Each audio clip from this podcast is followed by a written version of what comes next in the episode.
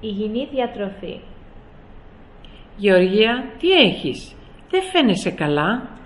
Όχι, δεν είμαι καλά.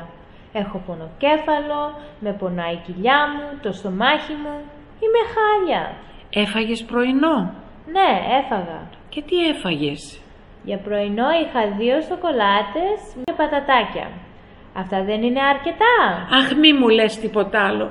Δεν σου μίλησε κανένας για μια υγιεινή διατροφή. Τι είναι αυτό πάλι. Αυτά που έφαγα δεν είναι υγιεινά. Όχι, Γεωργία. Έφαγες σκουπίδια. Γι' αυτό και πονάει το στομάχι σου και έχεις πονοκέφαλο.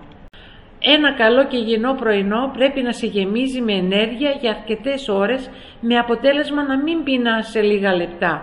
Πρέπει να έχουμε ένα διατροφικό άρτιο πρωινό γεύμα. Νομίζω ότι αυτά τα φαγητά που έφαγα ήταν πολύ νόστιμα και να σου πω την αλήθεια τώρα πεινάω και θα ξαναφάω τα ίδια. Πότε τα έφαγες? Πριν 20 λεπτά. Και σε 20 λεπτά πάλι πεινάς. Γι' αυτό πρέπει να κοιτάξεις να αλλάξεις τη διατροφή σου. Για πρωινό μπορούσες να έτρωγες ένα γιαουρτάκι, μία μπανάνα, ένα αυγό, δημητριακά και ένα φρέσκο χυμό από πορτοκάλι.